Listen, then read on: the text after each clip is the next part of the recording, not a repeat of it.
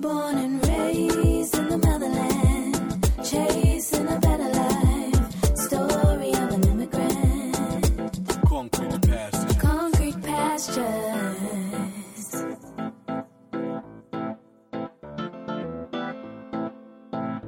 Concrete pastures. Hello, family. You are listening to Concrete Pastures Podcast. I am Nancy Mlemwa-Sisi. Being an immigrant has been one of the most challenging and extraordinary experiences of my life. It inspired me to create a space that allows for myself and others to share our stories as we deconstruct the world's view of immigrant status. We unlock the joys, the laughs, and the bravery that being a dreamer brings. So subscribe and stay a while as we dive into today's episode. Okay, all right. Good morning, everyone. Um, welcome to the African Dad um, mini series. DAD stands for Discussions Among Diasporans. Um, this is an event that is focused on fatherhood, um, black um, manhood across uh, for African immigrant men from all across the diaspora. My name is Dr. Kelechi Bay Lamberts. Um, I am the host of the My Black is Transnational podcast, and I'd like to thank my fellow collaborators, um, the Pansa Pansa podcast, also uh, Concrete Pastures podcast, and the More Sybil podcast uh, for coming and putting this important uh, conversation, much needed conversation for me, being in public health, also acknowledging the fact that this is Men's Health Month. So being able to have this conversation, uh, talking about fatherhood, talking about health, talking about the immigrant experience is crucial, much needed, and hopefully can be continued in our respective communities. Uh, so before we begin, I want to also uh, go over some really quick ground rules um, before I introduce our facilitators. First thing is please, if you're not talking, mute your screen so we can minimize the phone uh, phone ringings and the kids in the background that you're probably multitasking, taking care of. Um, secondly, um, we will be having conversations. If you have, if you have, um, if you have any type of uh, questions or you have thoughts, please feel free to use the chat. Uh, we will be keeping um, up or monitoring the chat room. So please, if you have any additional thoughts or questions, responses to what's being said by these men, please use the chat to respond and we will be able to have a conversation. If you have some important questions, We'll keep note of it and you can bring it up. We will be having a question and answer session at the end, towards the end, I should say. And that, I think we can have a nice village conversation. And so that's the other rule. Other than that, um, please, you know, make sure you're listening. If you, um, you know, are enjoying it, share, invite your friends, family. The link is at the bottom. You can invite people to jump in the conversation as we're going midway. And, and I hope we can have a really uh, productive, healthy conversation and we can have a lot of fun um, celebrating this. Uh, so with that being said, I'd like to introduce our facilitator for this conversation. This is Kemi Seriki, who I affectionately call my auntie Kemi. Uh, she is the host of the Pansa Pansa podcast, but also the author behind the Pansa Pansa forum, which is a website that I encourage you all to check out. Um, and we will also be sharing Mo. I know I messed up and I didn't send this thing to you, but shall forgive me. But like, I will, we will also be sharing our information for our respective platforms so that you all can be able to check it out for future references. But Auntie Kemi, the floor is yours. Uh, thank you so much for facilitating. Good morning, everyone, and um, thank you, everyone. Good morning for joining uh, this important forum discussion. My name again is Kemi Seriki. I'm the host of Pansa Pansa Forum. And uh, in, on the podcast, we actually discuss the discuss experiences and the challenges African immigrant community and intergenerational issue within the family. So this actually conversation falls into uh, the purpose of Pansa Pansa Forum. And I'm so happy since I've met uh, Kelechi, the first one in this group. He's becoming, he, he has been like a family. So is uh, uh, Nancy Mulewa Sisi as well as my dear Mosibu as well. you know, so we've been working with this together and thank you so much for all the effort and everything you put in. So I would like to welcome everyone to this community conversation on fatherhood within African immigrant community. Since our last uh, uh, com- community conversation, which was held last year about African immigrant experiences and intergenerational relationship, I've always wanted to hold a community conversation on the role of fatherhood within our community because most of the time we talk about mothers, but we don't really talk about the fathers. Even though there are diversity of many family composition in, uh, in the diaspora, within our community, there are single fathers, home in which, you know, fathers are the only one raising the children. And then there's also single mother like me, you know, which I raised two of my children by myself with the whole community of the village that I built up for myself. All these situations also occur for variety of reasons. Why we have single parents, we have, you know, uh, both parents in the household or whatever we want to talk about. So how, then the question is, how has migration impacted the role of fatherhood in our community in the diaspora, whether you are in America or Canada or in Europe? So as an African uh, fathers within living in the diaspora, how has migration forced the changes or modified the role of fathers in division of household responsibilities? Okay, and also involvement in children's lives, such as the area in child uh, in terms of child care, you know, and so many other things, educational responsibility. So uh, to say that I just want to say tomorrow is Father's Day, and we're all going to celebrate Father's Day. And what a great day to have this conversation a day before Father's Day in advance. So, and I'm also going to quote uh, President Obama that says about fatherhood. He's, uh, uh, President Obama said, every man is trying to live up to his father's expectation and to make up for their father's mistake. So we are not all perfect as a parents. Our parents were not perfect as a parents. And our children, when they become parents, they won't be perfect either. you know, so that's how we have to see. So with that being said today, I believe we have about five, maybe six now panelists, you know, who are going to contribute because I saw Mr. Sami Disu also that I contacted yesterday and is willing to also join us. He's a young father you know, living in New York City. So I would like to um, ask each one of our volunteer to introduce themselves, talk a little bit about your background to our audience as to where you presently reside and uh, the reason for accepting this invitation for this forum. So who is going to go first? I'll call uh, Mr. Papunda as the elder. Thank you very much. Where do I start? I mean, okay. I my name is Babatunde Fakunda, as you can see on the screen. I I don't know if I I can say I'm the oldest there. You can tell I'm the only one with uh, you know. uh, but uh, I came to the United States almost 43 years ago to go to graduate school. And my background, I'm an engineer. My father was a pastor with the Anglican church.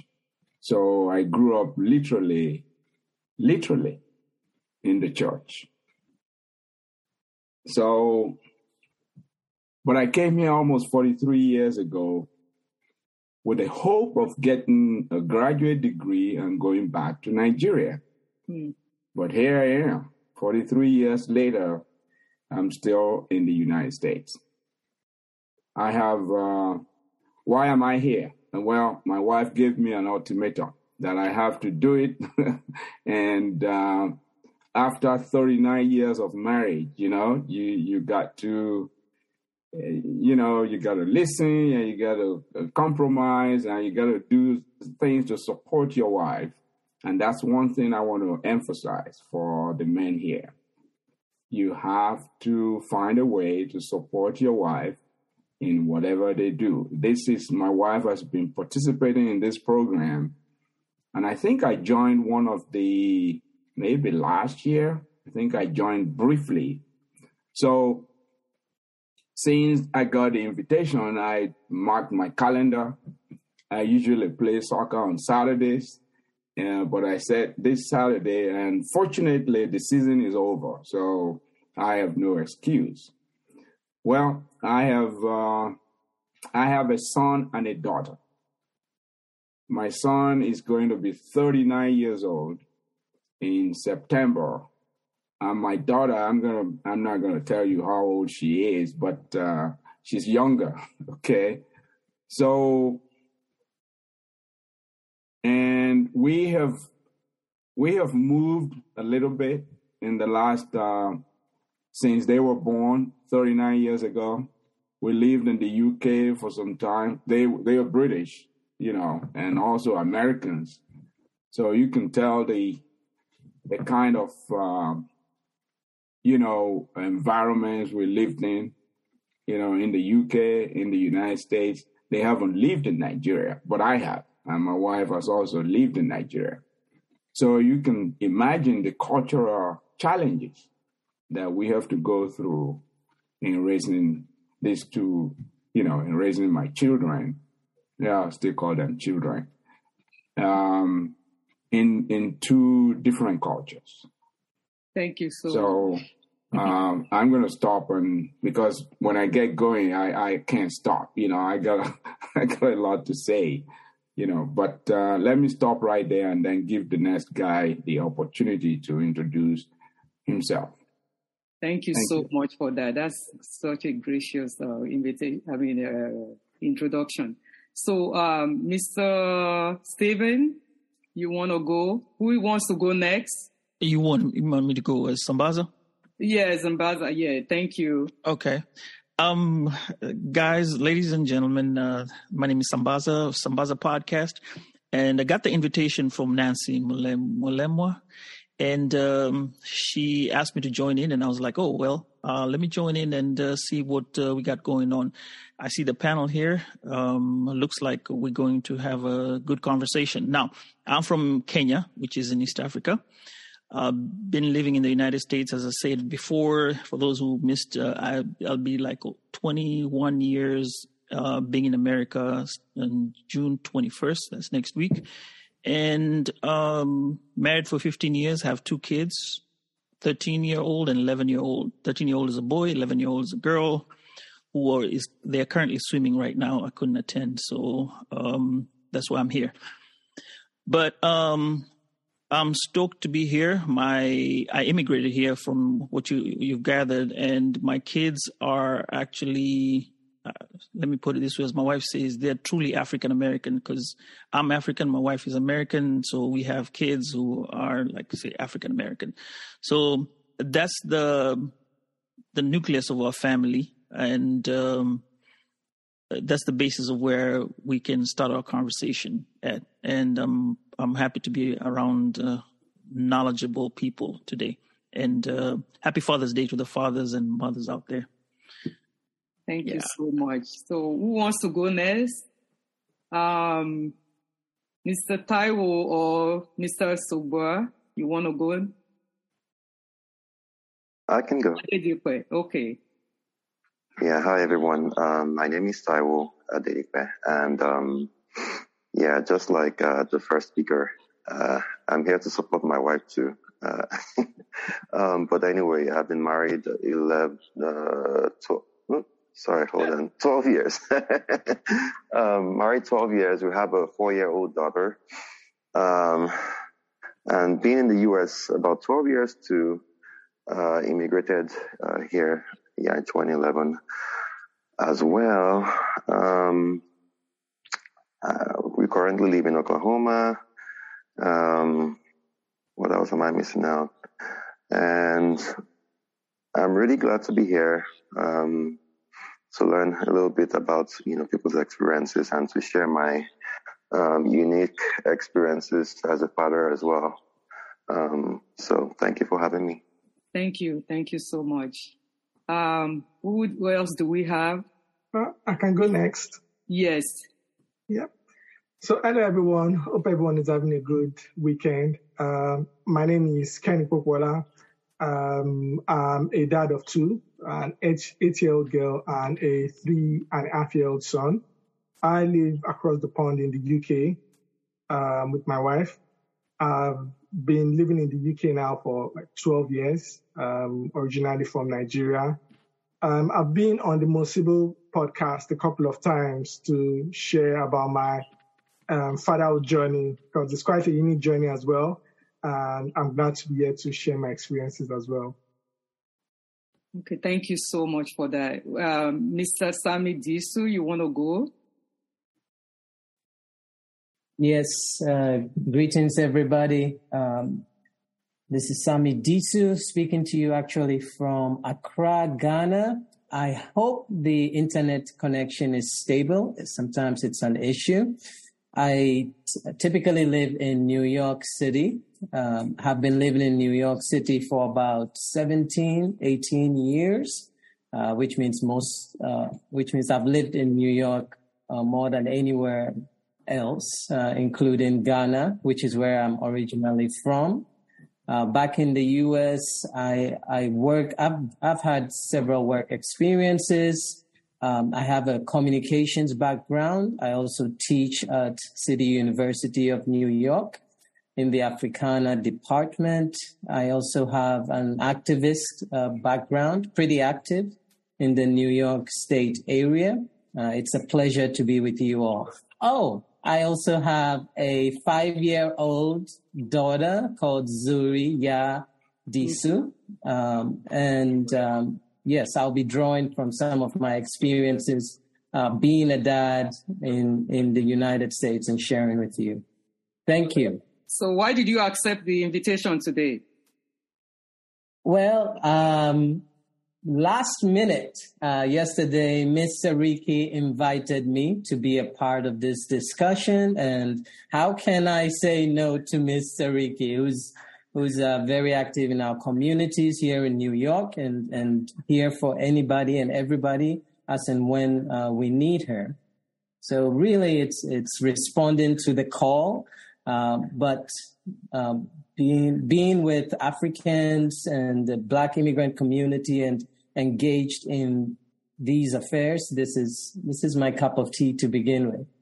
Thank you. Thank you so much. So we have one person who was in Mr. Uh, Gure Savo. I'm not sure if he's there. Well, maybe you will join us later on. So I just uh, so let's move on. So as the saying goes, our roots is what what makes us to be who we are today. For each one of the men on this pa- panel, what was your childhood memorable, mem- uh, favorable memory? Please briefly tell our audience what was it that you missed mostly from your home country. I, I, th- I think I, I, I enjoy the beach. Um, we live by the beach, and uh, that's what I miss the most. And when I go back, I always want to travel right back to where I was. Um, I, I, grew up, um, and spend some time watching.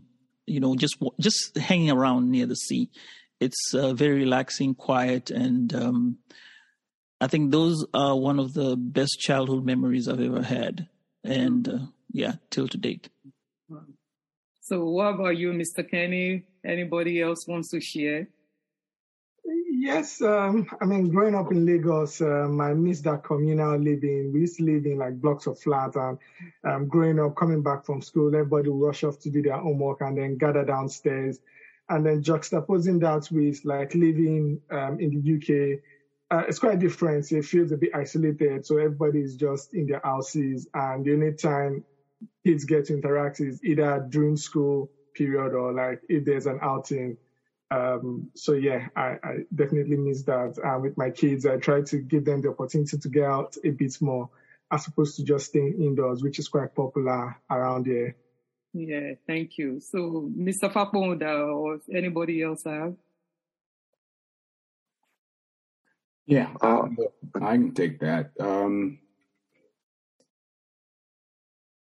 it, it's a little difficult for me to say what I miss most, and I'll tell you why.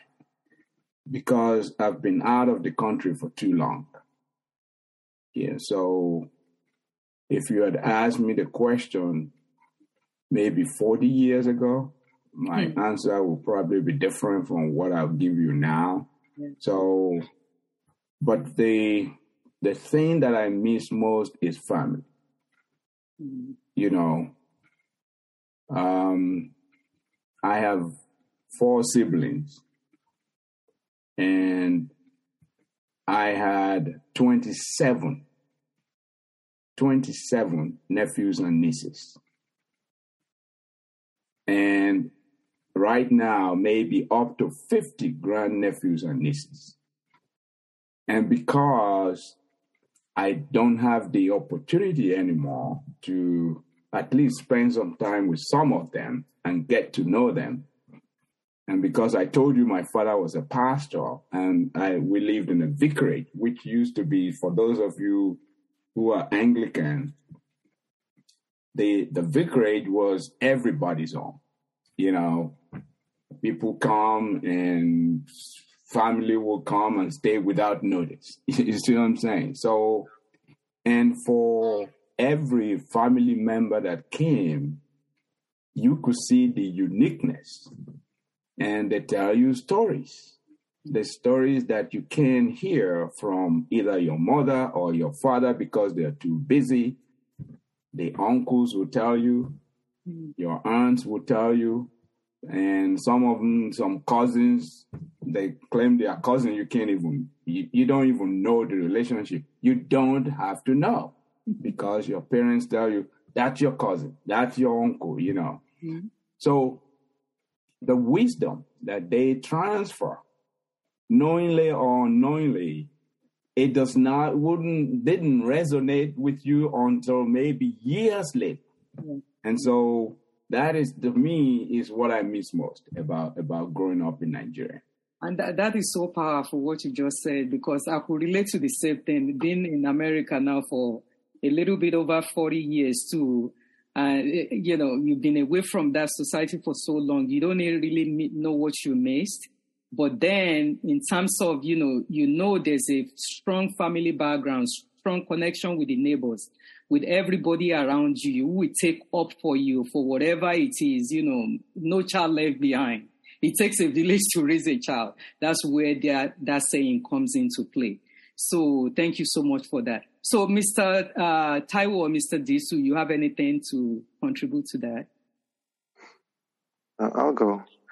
Um, so I miss two things. You know, growing up with my uh, father and uh, my twin brother, taking trips to our farm in Otta, then you know, uh, and harvesting crops, you know, roasting things on the farm, you know, stopping by to have some palm wine on the way home. You know, I missed that. I missed that experience. Um, and then the other thing I miss is, you know, that sense of community. Um, we try to create that here, you know, with the Nigerian community we have. You know, I know usually around Christmas and things like that, when we have events, we have, you know, my siblings and my parents, everybody comes home and just have a good time together and over dinner and all that, you know, dancing and just having a good time together. I miss that. You know, it's hard to um, replicate that here, but we try, you know, among our Nigerian community here in Oklahoma City. So, yeah. Thank you so much. Mr. Disu, you have anything? Uh, yes. So my family moved, uh, uh, traveled a, a lot uh, when I was younger. So maybe from 10 to 20 years of age is when I could draw some uh, some some of these uh, good times that I can actually remember. And that was in Kuwait, which is in the Middle East. My dad was working there as a journalist. And uh, when I was 10 years old, I, w- I and my siblings were able to join my dad along with my mom in Kuwait. Uh, and we had some great times, just the nucleus of that family. Um, my my parents would later divorce. Uh, it was even uh, not a very pleasant one uh, by my recollection. But I remember, yes, the earliest times that we were in Kuwait, um, when things were good between them and when we were all together, um, just wonderful times. Um, everyone in good health. Uh, that that's what I can draw on for Oh, great memories. Thank you so much for that. So I want to ask you, uh, going into much more uh, deep into conversation, what was your view or concept of fatherhood when you were growing up in your respectful, respective countries? What was your view of fatherhood? my father and mother got married in 1942. And my father died a few a few a few months before I came to the United States. So, and I came in 1980. So my mother was widowed in 1980. And my mother died um, in January 2021 at the age of 116 days. So she was widowed for 40 years, at least. Being an immigrant can be hard. Having been away from my home country for over 20 years has allowed me to experience these hardships firsthand. Throughout my journey, I've had a lot of challenges that were hard to bear. Juggling adjustment to a new country, obtaining my immigration papers, getting married, having children, establishing my career, and finding time for myself. Even though I've always had faith, I also relied on therapy, which gave me the tools to cope with the issues life brought me. My fellow dreamers, let's remove the stigma around therapy and normalize seeking help with today's sponsor, BetterHelp. BetterHelp offers licensed therapists who are trained to listen and help you. Go to betterhelp.com slash concrete pastures for 10% off your first month of therapy with BetterHelp and get matched with a therapist who will listen and help in as little as 48 hours. And like I said, my dad was a pastor. And so I, I watched him, the role he played. He was the head of the family. And he lived his life as the head of the family. Being the head of the family doesn't mean you have to be rich, doesn't mean you have to be able to provide everything but you have that that uh, I mean the Yoruba adage says uh, ibita uh. Mm-hmm. What it means is the head has to remain the head. You can't you can't walk on your head. Okay, if you start walking on your head, I'm trying to be you know try to translate. So the role of the father, as far as I'm concerned, is the head of the family. And what does that mean? You have to provide for the family. You have to support the family. You have to laugh with the family. You have to weep with the family because you don't have a full day if you don't cry. Something emotional has to hit you on a daily basis, and you cry. And then if you find something that makes you happy, you laugh. When you do that, your day is complete. Don't don't lie to yourself. Okay? Every day is not going to be, you know, a basket of cherries. There are days that are good, some are bad. But as a father, as the head of the family, you have to be ready for that you have to be able to deal with that. Because, and I'm telling you now from experience, if you have a male child or a male or a female child, they're watching. They're watching how you react, how you behave when the chips are down, and they look up to you. So if you if you fold, and forget about your role as the head of the family, you are failing your family as, as, as a father. Thank you so much for that. Thank you.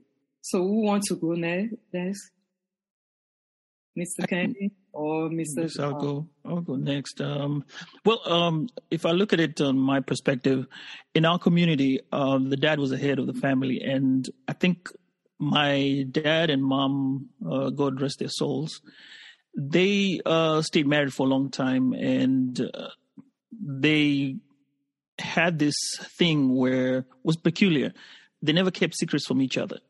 So whatever we, t- I might go to say a secret to my mom and think that it'll not get to my dad. Somehow it'll get to my dad, and my dad would tell me. So I realized at one point, like, look, uh, you're not hiding anything from each other. Whoever you're going to talk to is going to tell the other person the, you know, the the whole story. So might as well just pick and choose whichever time is convenient and explain to it. Now, does that happen right now in my family? In my current family, yes. Now, these are some of the values that you pick on, and um, uh, the other things I can say is, which is weird in see in the in the African setting where the man and, and I'm I'm sorry I'm going to put this out there, the man does not get into the kitchen and cook. Uh, for me, fortunately, I'll speak for myself. I have gotten into the kitchen maybe about five, ten times to cook. I think even more than between five and ten times in our 15 years of marriage because of the way my wife is, contrary to what uh, people think about African American women. My wife cooks and she accords me the the opportunity to do other things. Not that I don't have my role, but there's a role that I play as a man and I have to fulfill that. But she takes care of the kitchen part and I do the grilling. She cannot grill. So grilling is my part. And that's where we, we kind of have those um, those roles. And these roles were passed on from my father and to me. And this is what I watched my father, and this is what she watched her mom um, go through those type of roles. So I think somehow I always say I'm the unicorn because we mesh in terms of our family family setting and it's worked out fine for us contrary to some other people who would have a different perspective when it comes to cooking especially in america where roles are shared now when it came, comes to other things like taking care of the baby you know like carrying the baby you know walking around with the baby moving around with the baby those are things that i had to i had to learn I remember the first time my mom seeing me change a diaper. She she actually was amazed that I could change the diaper, and I looked at her and I said, "Well, you have to do these things because this is what what is uh, expected of you." So those are some slight roles that have changed. Even though my dad had those traditional roles where you know he uh, he only carried the child when the child was cleaned up, you know, ready. When they needed to do, go do their thing, she passed it on to a maid, which we don't have here. Um, so, bottom line is uh, roles do change when you leave Africa, the African setting. You come to America, um, and again, I say I got the unicorn where I got to pass.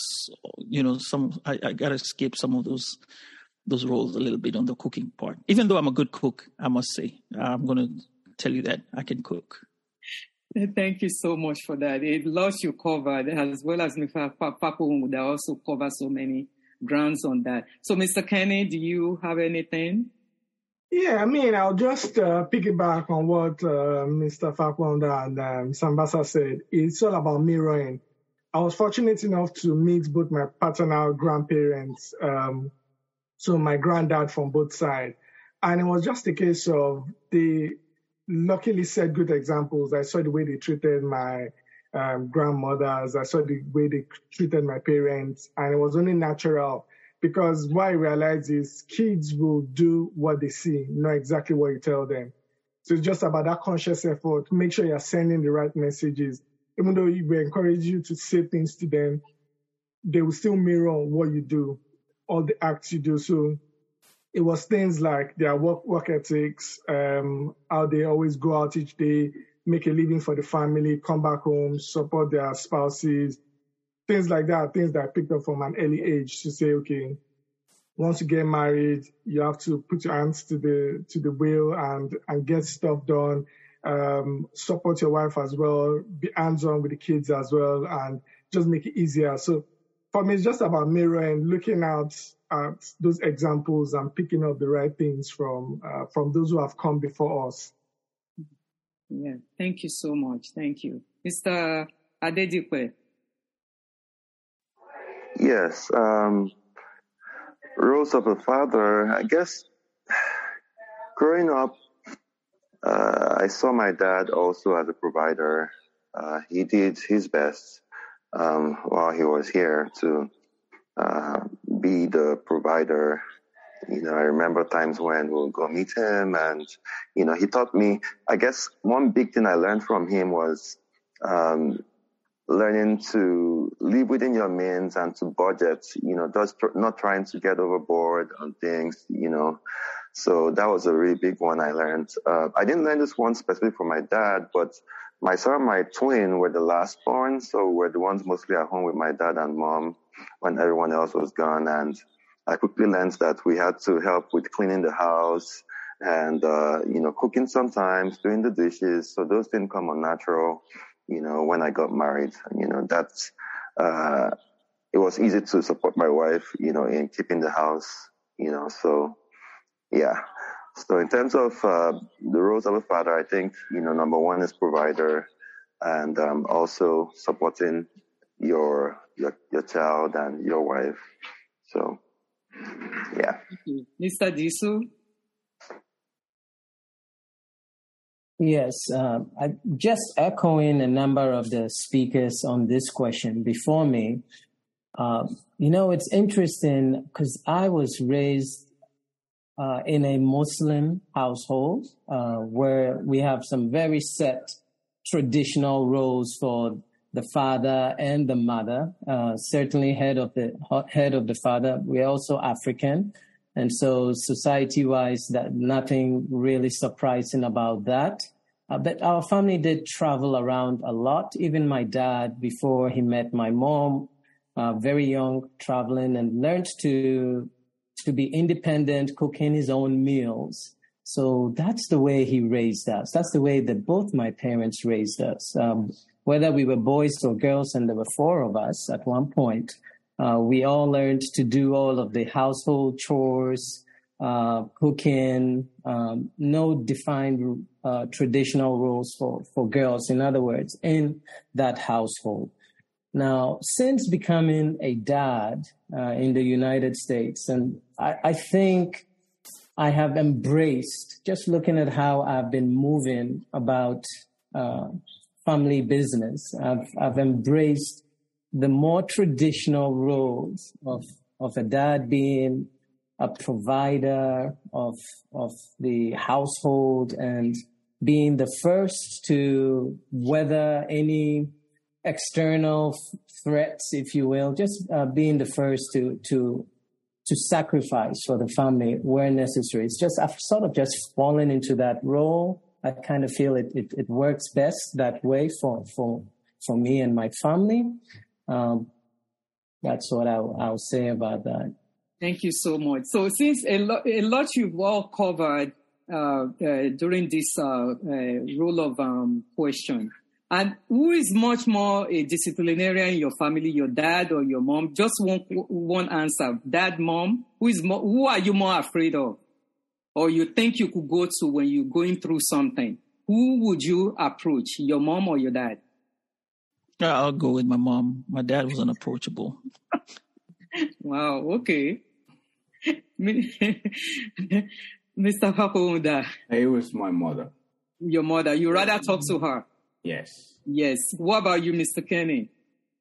Yeah, it would have been mom as well. Okay. Mr. Disu, who would you go? My mom was the more approachable by far. Okay. And Mr. Taiwo Adedipe? Yep, my mom was more approachable. Dad was a strict disciplinarian.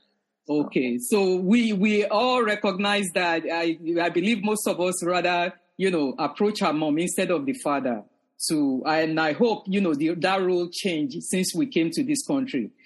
So um, and I understand from your family background, the structure and your upbringing. What would you have preferred to change from your family background?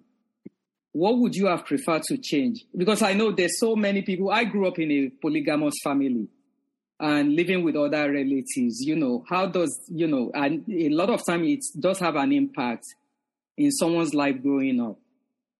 Just briefly, just tell me what in one or two sentences.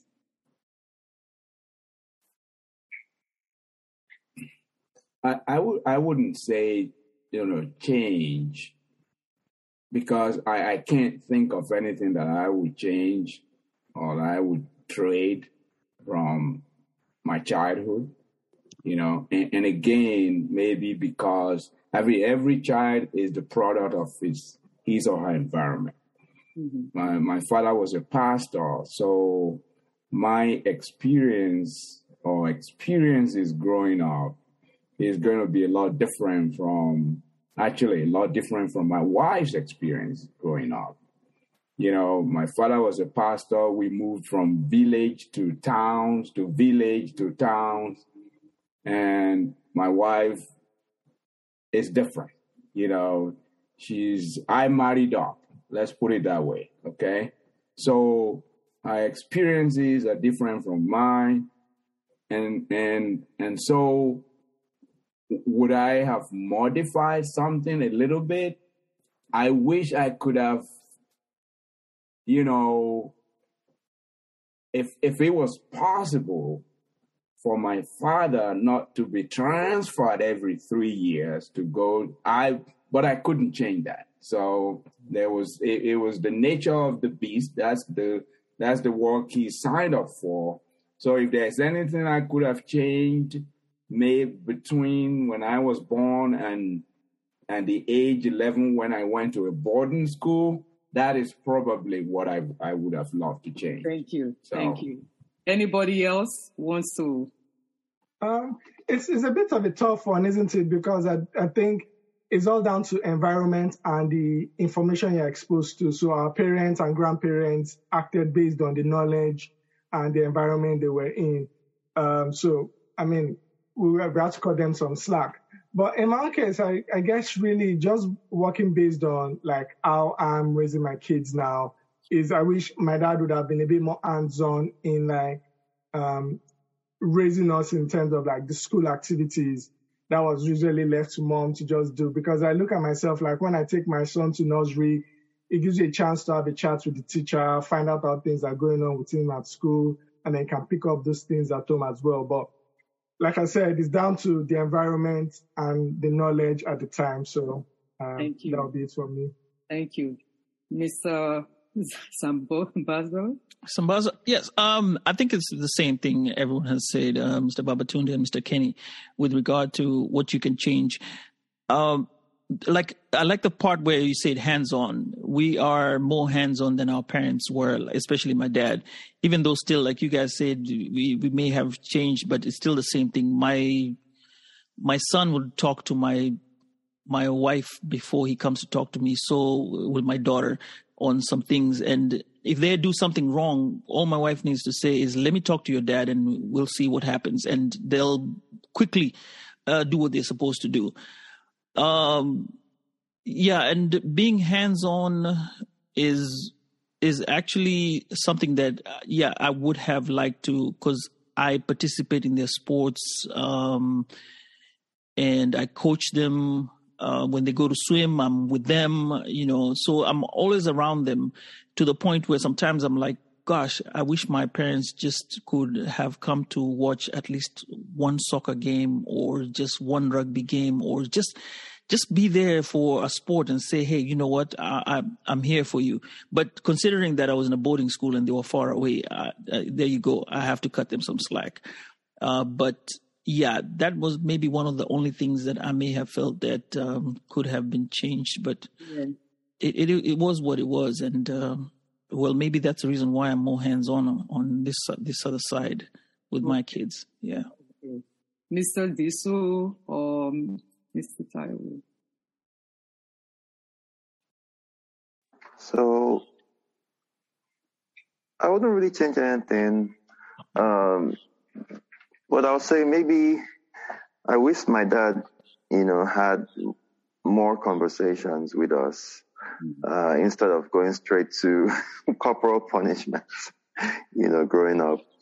Uh, the corporal punishment did help, and mostly it was, you know, when I didn't do too great, you know, in school, uh, he was like, "Oh, your friends that you know were first place, you know, do they have two heads?" You know, and then you know would get spanked, and then that would make you sit up the next academic year. You know, you try being the best.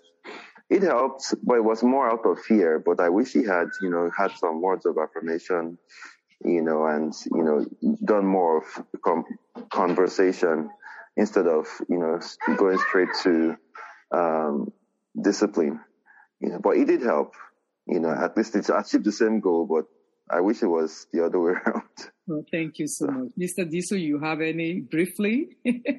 Yes, uh, I think if I had the power to change the attitudes of my parents uh, while growing up, I would have wished that my father was was more accepting of the need to give my mom more decision making power in the household, especially as and when she was contributing more to the family finances. Um, my dad, um, that was one area I think um, that lack of movement on my dad's part, I think really affected the long term ability of the family to just uh, be together uh, over the longer, longer run. So, and I've learned from that personally in my own relationship with my wife. I've, I don't want to make that sort of mistake, especially being that we are outside living in parts of the world where ma- male's traditional role is not what it is back at home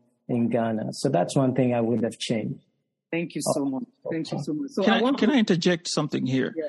I think for, for all what we've been going through, and uh, somebody told me this a couple of uh, weeks ago, he said, the reason why our fathers were the way they were is when you came up with, the with, with the issue, we think more solution based, not to hear, you know, to understand and then say, you know, have compassion. It's like, okay, I'm having this issue at school. First thing a dad would think of is, what can we do to resolve this? Right? So you're thinking about, okay, one, two, three, four, boom, boom, boom, finish. Right? But if it's going to a mother, your mother will be like, "Oh, I'm sorry, you know, blah blah blah. These things will happen like this." So you, you want to be, you want to go through that instead of being told, "Hey, this is what I would like you to do," or you're told, "This is because you did not do this because this," you know, you, it's like you are, you're on the receiving end yeah, to make sure that you you you needed to know what to do, solve the problem, yeah. not understand the problem, so that next time you know you can figure it out differently. You yes, know, that's true. Yeah. That's true. So I want to jump into migration now. Before you migrated, uh, or immediately after you migrated to United States, what was your view of your impression of what fatherhood may look like in United States or in Europe?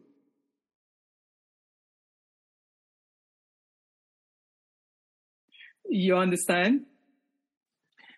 Uh, oh, well, l- you- I, I go think first. I do, but um, w- when I when I came to the United States, I did not have marriage in mind. So the issue of fatherhood was not was not even on my mind.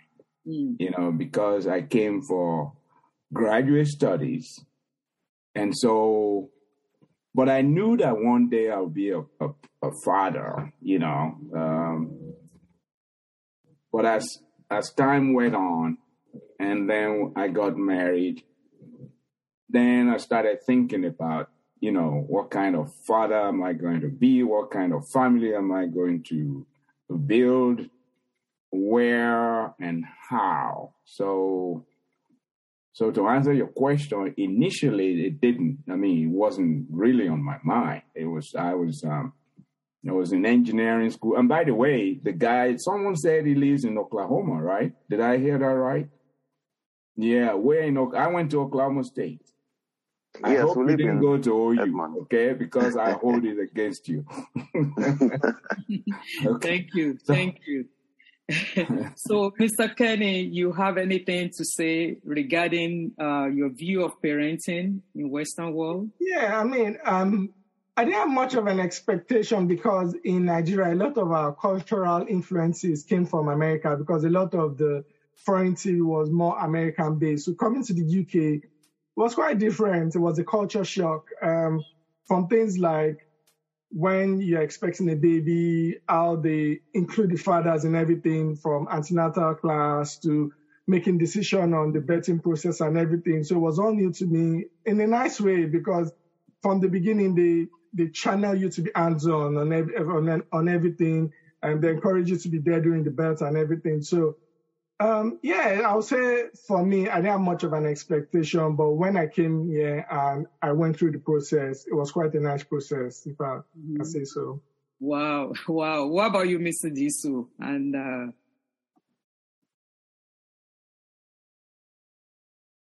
I'm not sure I have anything really to add uh, more on that. I also came in as a college student, uh, international student visa to the United States. And so I was a little too young to be thinking of, of fatherhood.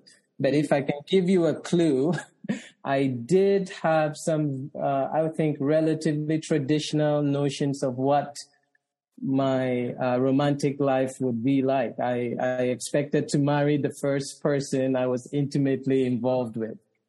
That's Oh, wow. that's how I came to the United States. that's great. So, Mr. Adedipe, you have anything to say to that?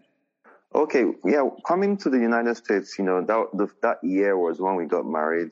I had not really thought that far into, you know, what fatherhood would look like, you know, but I don't think being in the United States, you know, my view of fatherhood has really changed compared to what I knew or experienced, you know, with my dad growing up. Uh, my parents were always hands-on involved in everything we did, you know, especially my dad too. So yeah, nothing really changed. Yeah. So, do you also play a role change? Because I I know many of you mentioned it during uh, uh, the conversation regarding, you know, doing the household chores and many things that you are not really familiar with back in, you know, your respective countries, whereby you have to do the chores as a, as a husband, a father, some of the role that wasn't you were not really familiar with. Mr. Kenny, would you like to talk more about that? I know you have a special child with special need. Yeah, yeah. Um, that and also the fact that um, here in the UK, childcare is expensive. So if you were to hire the services of a nanny, that's one of your wages. So it's either you or your spouse wages will definitely go into like um, employing the services of a nanny or um, or additional childcare. So really, to make things easier for both of you, you just have to to pick up the slack. So yeah, it's been a case of just being hands-on with everything. Um, so like I said, it was quite interesting going through like antenatal process and everything. So got um, really clued on on how all those things work, like changing, bathing, and everything. Because yeah, you have to do it together. Um, even when we had our mother-in-laws coming, they could only stay for a limited period of time. So ultimately, you need to pick up this the, the slack. And also in our case where um, our first daughter, our first child, our daughter has um, additional needs, it also means like um, with hospital appointments and everything, uh, you have to get involved. Um, so we can be go to the appointments at the same time. So we have to share the knowledge. We have to um, work with different medical practitioners. So um, I say working together just makes it easier for the two of you. Make sure one person doesn't burn out and just that emotional support between the two of you. So yeah, um, it's just a case of when you you get these situations in your in your family life, you just have to um, adapt and, and pick up the pace. Yeah. So in Europe, do they offer so, uh, services such as respite care? Yes, we started getting all of that now. So respite care, we get respite care, we get a few hours a week where somebody comes help out with uh, with our daughter as well. So yeah, that's also handy to have. And would you like to share a little bit of the challenges as a parent that you face? Yeah, yeah, sure. Uh, so uh, my daughter was born with a genetic condition, um, which has meant she has um, global developmental delay. Uh, so she's eight years old, but doesn't typically do things that an eight-year-old would do. So um, she's dependent on us because she's tube-fed and has limited mobility. So yeah, we have to pick up all those things like making sure she has a feed regularly, um, when she's going out um, on a wheelchair, she gets the assistance as well. Um, like you said, um, here in the UK, we've got uh, respite care. So um, based on our needs, there's a panel that meets and then gives gives us um, specific um, number of hours to use for things like physio or hospital appointments and, and things like that. So, yeah, that's how it typically works here. Uh, we are fortunate to be in this country um, where the healthcare is free. We get it within the NHS. Um, if we were across the pond, it would have set us back a lot financially. But yeah, um, we just take it each day at a time. Yeah, I love the healthcare in Europe anyway, in in London, in England, compared to what we have in America. Because even though it's kind of free, but then you have to battle with the insurance company all the time. Thank you so much for sharing that. I really feel for you, and you're doing a great job because I've heard so much positive things from uh, um, uh, Mo when she referred, you know, you know, mentioned you that you're going to be part of this. So for everybody, what would you say in general are the uh, the systematic barrier or difficulties African immigrant experience in their new country, uh, such as adjusting to social or cultural changes? I know there's so many of our members of our community that they have language barrier or untransferable professional skill or educational experience or lack, uh, we also talk about lack of uh, extended family as a support system for us So declining your even self-image. People may look at you and say, you know, because you are from Africa, the image that they have for that society, that continent, it is so negative, and now that reflect on us. So, what would you say are some of the general systematic barrier that you experience? I think, uh, if I may go up, um, there's something which we have really uh, missed out. Some, some, Sami Disu just said something and it echoed to me. Remember, he said, when you come here, the first thing you you get married to the first person you're romantically uh, connected with, right? And that's not so. Same thing we have in the same in East Africa. Now, that already starts shaping you as a man and how you're going to live in this country. Because at that point you realize what is called dating. You know we are from the culture where yes i see it like a dove. You see that woman you like her we go with it. Whatever goes uh, whatever goes down the line, lane i don't know but we're going with her. So that is one of the first few things that changes you as a man from africa to be able to navigate in a society where you start by looking yourself as okay i can i can go out with several women. Um, your mind starts changing as to what kind of a man you are. And i think that's one angle we shouldn't uh, we shouldn't forget to touch on. Uh, it's very very important because it's what will entail to say, are you going to get married? Somebody put Nosa put it on the on the chat and said, hey, um, when am I going to get married? Yes, you have options now. Does that make you get ready for marriage, or does that confuse you? As an African, that could be also one way of looking at as a barrier to why some of the African men are not quite willing to settle down because you have all these options available to you. Unlike back at home where I see that one and I'm I'm good with it, you know. So thank you. I'd say that's one of a barrier. Uh, thank you, Disu, for for bringing that up. Thank you, thank you so much. So anybody wants to say in general the systematic barrier that you know we tend to face in this country as African men?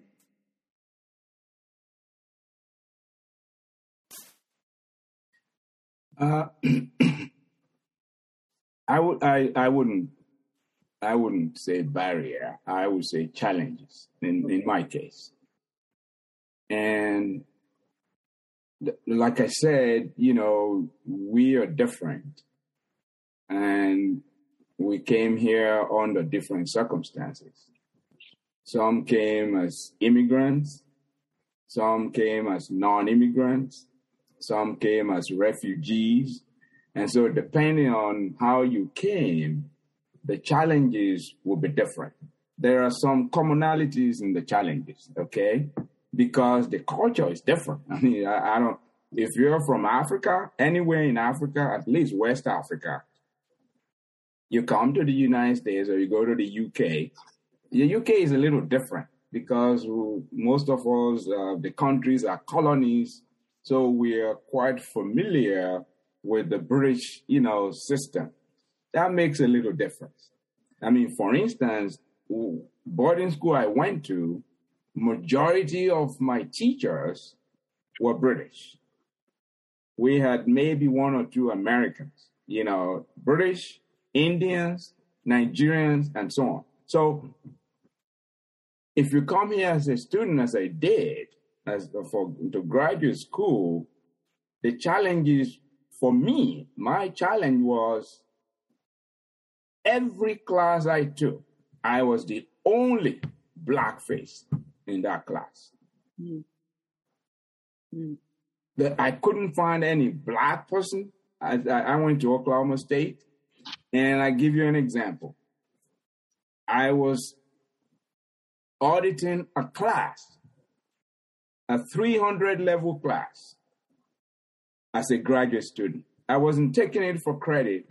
And as soon as I walked into the class, the professor came to me and said, Are you sure you're not in the wrong class? Hmm. Thank you. Hmm. And I said, Doctor, I'm not going to mention his name. I said, Doctor, is this? I, I gave him the call number. Is this class so, so, so? And he said, Yes. And I said, No, I'm not in the wrong class. Okay. Then, after the class, after the class was over, I said, Dr. So, so, so, can I talk to you for a second? He was shocked. And I told him, by the way, I am not taking this class for credit. I'm auditing this class because I didn't take this class in undergrad and I needed it for another class that I would take in the future. And I told him, I'm actually um, a graduate student in electrical engineering. Thank you so much for that, Doctor. So that is those those are the kinds of challenges that you face. Now, the challenges that I face when I start working as an engineer is all is different, you know. Yeah. And as you start to rise up the ladder and people see you, the challenges also multiply. Yes. Especially yes. from fellow black people. okay. It could come from anybody. So that's that's what I'm trying to say. It depends on how you came here, when you came here, why you came here, and as you stay here and for a longer period of time, and the challenges we face when we start having children is also different. okay. Yes. So mm-hmm. it, it depends on which area of, of yeah. you know of your life in the United States you want to look at. Thank so you so it, It's very interesting because I, I assume some of you guys will be able to relate to what I'm saying, depending yes. on where you fit in. You know, did you mm-hmm. come here as an immigrant? Did you come as a student? Did you come as uh, some some people came here because they studied in the UK or in Nigeria and they got a job. So yeah. they're coming here as a professional. But yeah. then you come here and you say, Well, I was a professor in Nigeria. A little it's a little different here, you know what I'm saying? So so it depends on, you know, your situation. Yeah, it's Sorry, part I of took, what I, I took too long. Thank you. It's part of what I explained before. So, you know, because we have to look at, you know, some of all these uh, different situations that systematic barriers and challenges that many African immigrants face. Many immigrants also face the same. Because like I always say, you are not just, as an immigrant, you are not just facing uh, uh, systematic discrimination, you know, uh, uh barrier. You also face discrimination from other minority group as well. So we have to be open, talk openly about that. The challenges that we face from other people of color as well, because as an African, we're seen as being different. You know, so as a black person, you you know, from Africa, you also have to face other black people who look down on you, who does not think you fit in into their group or you are not black enough you know, so it's a lot of all those things that we tend to go through. So, um, I just want, if anybody has any other things to contribute to that before I go into, I know the time is going so fast and I want to go into deeper conversation into household, you know, fatherhood within your household. You know, anybody has anything different to contribute to that regarding the uh, systematic barrier or difficulties or challenges? I think uh, I'll just put it this way uh, with Baba, what Mr. Babatunde said. You know, with the family culture, the way we are, uh, this is also uh, the start of everything. You know, as I see we're going towards the family now, we've come as a single people. We're trying to get together. You're trying to find your way in the in this society. You you're trying to figure out which which way do the people you know accept you who's going to accept you, who's not going to accept you. How do you deal with, first of all, your employers, your, you know, uh, your people around you, as opposed to how you are taught, you know, by your by your parents or by your father. Remember, you are a father figure who's going to have to teach your child who's going to be born, or when you get a family, this is how you're going to teach them of your experiences. How was your experience? If you had a bad experience in the beginning, I think that will kind of fall in depending on who you are. It's not it's not a uh, uh, whatever blanket statement for everyone, but it's like that will shape you up to be who or what you're going to tell your kids. You know, at some point you might say, you know what, I'm not staying in America. You know, I'll have my kids here just because I need to give them the the the one up, and then after that I'm going back home. Or you'll just say, hey, you know what, I'm just packing up and going straight up because of what you experienced beginning and how you tried to maneuver yourself. Some make it, some don't. Yeah. So uh, that's what I had to contribute to that statement. I know there's this question before I go into the family, and we've been talking about it. How many of you uh, African men have African American friends that you say you're close with, or I don't have a choice, but uh, my wife is so family, and so it, it so, just flows Mr. in. Yeah, Mr. Fapo understand it does. Mr. Disu, I know he may have some few African American friends. You know, in England, I know they have Jamaicans and all these people from the island. You know, so it might be also be friends. So now let's go into the uh, uh fatherhood within the household. I know as a father, uh, is a, a, sense of a pride, joy, responsibility, and commitment to the family, which was already said here. And I want to bring Mr. Taiwo into this conversation. I hope he's there to answer because I see that he's uh, mute. You know, I hope, you know, he's, uh, he's on to answer this question. So I'm not sure whether, uh, Mr. Taiwo, you and your wife, you adopted a sunshine in your household that I, I, tend to see all the time. You know, she's so beautiful. You, you, know, I call her a sunshine. And you and your wife couldn't, uh, you know, have your own child biologically for a reason that may not be of your fault or any other reason. So you both became a parents through adoption. Would you like to briefly talk about your family journey through this process? Just briefly, you know, whatever you feel comfortable sharing. You mute. Uh-huh. Okay, yes, we do have a lovely uh, four-year-old going on 40. Um, but uh, yeah, we had some challenges along the way after getting married and you know, I always knew my wife had that desire to be a mother, and I knew she'd be a great one at it. Um, she also told me, even before we got married, that she always wanted to adopt a child. So I held that at the back of my mind, even before we got married. And, you know, what better time to get this done than, you know, when we did it? You know, I'm glad we did.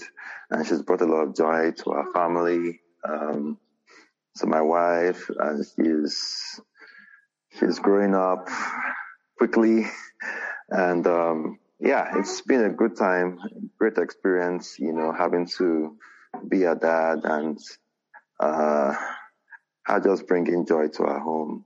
Uh, I know initially before we finalized, you know, adopting her, there were some issues because of where we reside in Oklahoma. You know, uh, and uh, she she looks more white than than black, even though she's mixed. So I had to like struggle through that initially, you know, having to deal with the head turning and, you know, looking at, oh, is that his daughter? you know, things like that, you know, people, you know, just wondering, oh, did they take this child from somewhere or, you know, just dealing with all that. But at the point I was like, you know, after she lived with us for a while, after we fostered her, she was naturally a part of our family. So I couldn't just think of any other, you know, way than to just make it formal and permanent. You know, Thank so you so much. So I want to further ask you a question.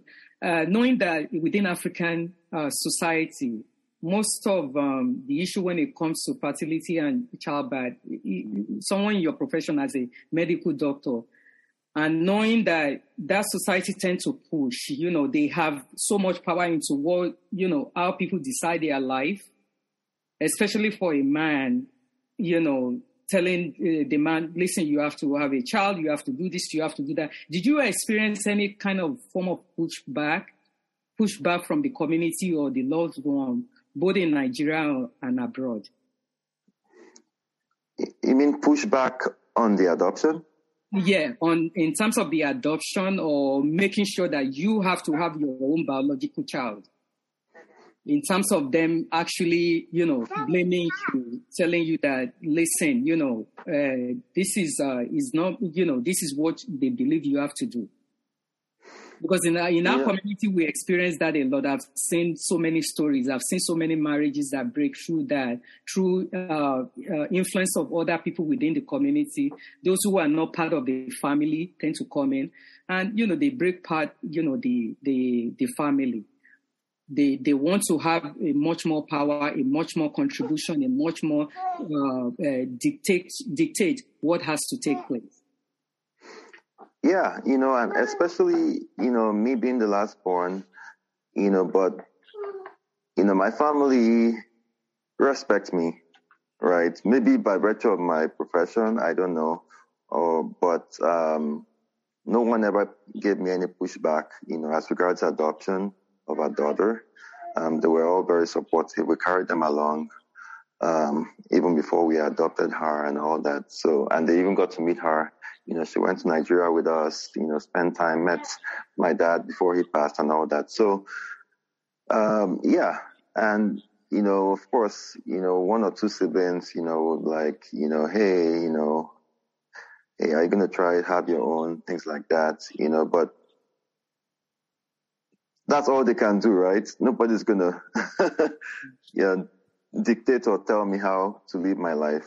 Yes, yes. You and know, I'm glad um, that, you know, I'm so happy that you hold on to your beliefs. So I just want to ask you one more question. What word of wisdom would you like to share with a couple or a person who may be thinking of adoption, especially among African immigrant community or even back home, because it's not something that um, is common within our community or even back home within the continent itself. Right. Um, so personally speaking, you know, and I remember when we first, myself and my wife first started this, um, we started first as uh, foster parents. So we fostered her for a while. And like I said earlier, she, you know, she, we, we, we, we grew, well, she, we loved her from, from the first moment, right? But, you know, that love continued to grow. So it just seems natural for us to make it formal, right? For her to, for us to adopt her.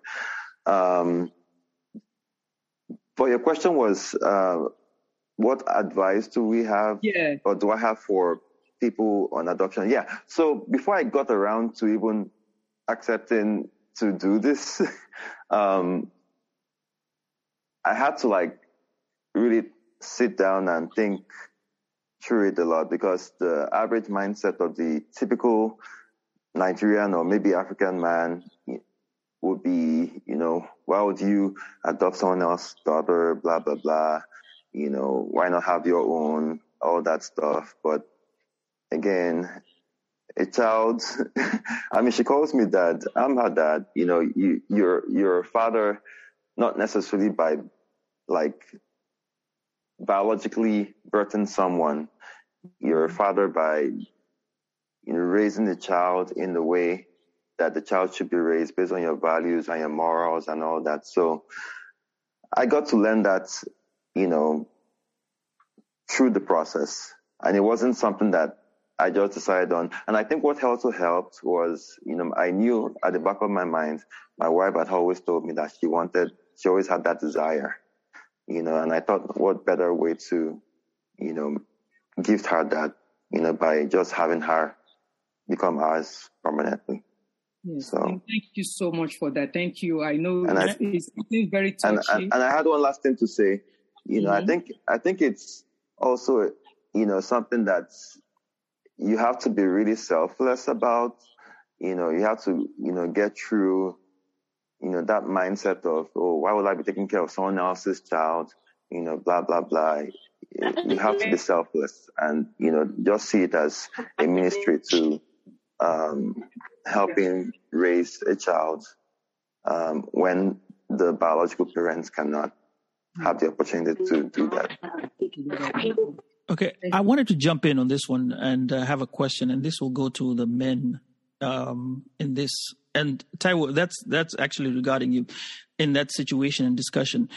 Um, does this issue of the fact that we are away from the country, I mean, between you and Nigeria and me and Kenya, so many miles away. They have to make you know make that phone call to be able to call you and get you. Does that give you some type of buffer? Um, to be able to continue to what you're doing because I think if you were in that setting, in an African setting, where in the morning you wake up and the whole rest of the family is there, and you're in constant, you know, community, there's that idea of you know kind of pressure that'll get you going um, with regard to the decision that you'll make in terms of uh, adoption. I don't know if I'm putting this right. Uh, to all the men out there, do you think um, maybe you can expound on it if you know, on your own thoughts but um being out here it's kind of it, it gives you some leeway or something like that Yeah, so, Are you so getting me? If you want me, I can. I, I get what you're saying, and if you, I can take a moment to translate it really quickly. If, if Yes, that- please. If you don't mind. so, so what, what I'm, I think basically what Brother Sambaza is saying is that does the does the immigration from your previous country to your current land does it create does the distance from your cultural experiences and exposure does that create a little bit more freedom and autonomy to be able to do these practices that are might be considered taboo if we were presently in the native homeland. So does the immigration experience and exposure to a new land in your resettled country does that create some type of a buffer or or a safety net that allows you to be able to do what you've discussed already? I hope I captured that right for you, brother. Yeah. Well, maybe it just added a little bit of a buffer. Maybe I, I'm the kind of person that if I am determined to do something, I do it. You know, I yes, I listen to people. I I tend to analyze the situation and stuff like that. You know, but if I'm bent on doing something and I decide to do something, I get it done. Um, but yeah, maybe not being physically in Nigeria um, and being you know thousands of miles away, you know, you know might have helped. Um, but I really don't see how it would have really changed, you know, what I would have done still. You know, you can adopt in Nigeria as well. You know, they have lots of motherless babies um, homes and stuff like that. That's what they call them there. Um, so I don't think it would have changed anything, to be honest. Thank you. Thank you so much for that. Thank you. We're almost, you know, because I have plenty of questions, but you know, I just want to uh, ask you the last question in terms of your, as a father in this country, you know, um, in the Western world, whether you are in Europe or you are in America, you know, and I know many of us grew up in a home where we were raised with values such as honesty, integrity, religious and cultural value, respect for the elders and others, and educational, you know, education is one of the most important, especially, you know, coming from Africa and, you know, coming to this country, everybody push for their children to go to school to do everything that they need to do. And uh, in, in many African immigrant homes, parents tend to say what they want their children to do. But then sometimes we model a behavior that is completely different from what we are saying to our children. And a lot of times they tend to watch what we are doing. Are we actually conscious of all those? Because, you know, being a parent, we also have to model certain behavior. If um, I'm looking for integrity, I'm looking for values, I'm looking for respect. Because one thing I see with American children, not like, you know, we that we grew up back home, there's certain way that we have to adjust ourselves, such as learning to listen, learning to understand that we cannot um, have our opinion made all the time in terms of understanding what their struggle is all about. I remember I've said this many times. My children actually taught me how to listen. Yeah. Because, you know, in terms of they, they have something to say, many times I just have to be quiet.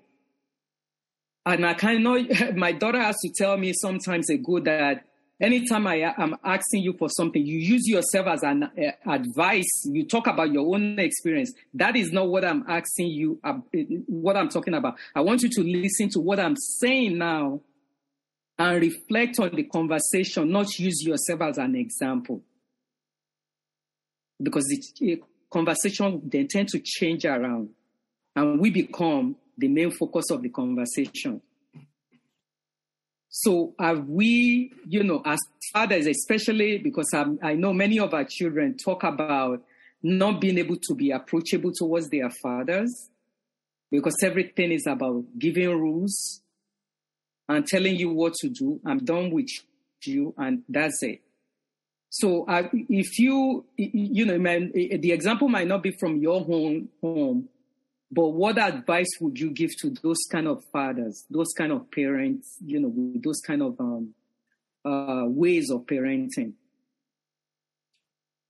I, I, I, like to take this first. Um,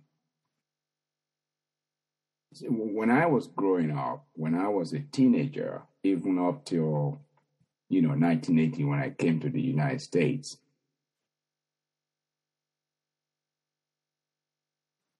My first maybe 15 years, I had no television. There was no running water. There was no telephone. we didn't have a telephone and within you know i did i was someone i there's nothing i didn't do. Someone was talking about changing diapers. I was changing diapers at age 13 14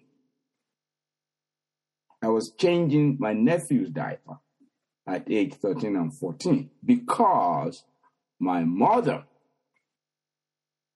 made me do it. She taught me how to do it. And so one thing that we that I had to do or we had to do as parents growing up and having children is the fact that we had to adjust. Because if we're going if we're looking at what we did and didn't do when we were 13, 14 and 15 in the 60s or 70s, and now you you have a child who is 13 in the in the in the 24th century. It's it's not the same.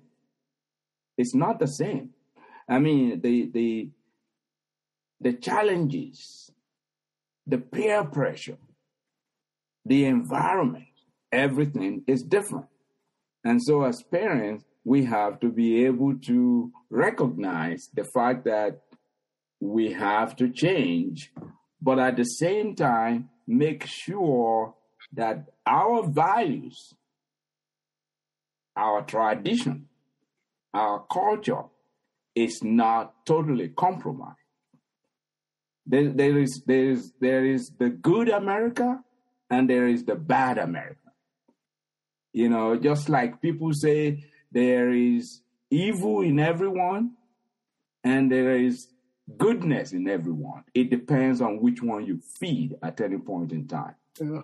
So our ability to filter out the noise, okay, and then take what's you know what's good about this culture and weave it into our own culture to make sure that while we're raising our kids to live in this environment, we're still, you know, they still know who they are. That is the most important thing. Do they know who they are? Thank you. And, you. and that starts, and I'm going to land now. And, and that starts, for me, may not be the same for you, is the name, the name you give to your children. It's very important. Okay? So that's um, how you name them and letting them know the meaning and why you name them the way you name them. I think that's the big, that is the start, you know, Yes. for them to know who they are. Because if they don't know who they are, then they will spend the rest of their life trying to be who they're not. And Thank that, you. that could be very dangerous.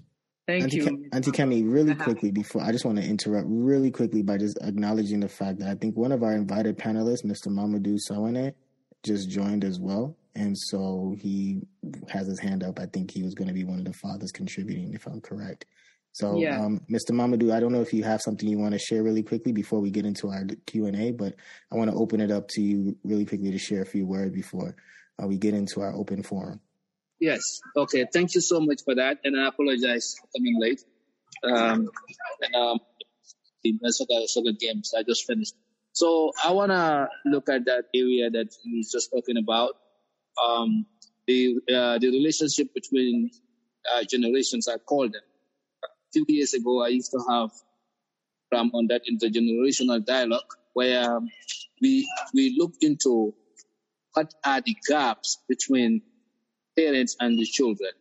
There is a gap because we came from Africa with a different uh, mindset and the of, of bringing up. So here we want to install this in our kids, and they they are also struggling facing the challenges within the communities and the societies. So how do we, you know, drive this to a point that we can have a mutual relationship that will, you know, breed love, understanding, and and also, um, um, I mean, um, accomplishment of goals. So this has been a challenge in our African community, um, to a point that you know we we tend to fall in uh, victimized by the influence of our streets.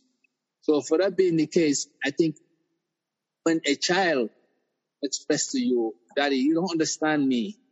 Um, look things in, in his or in his or her perspective and try to position yourself.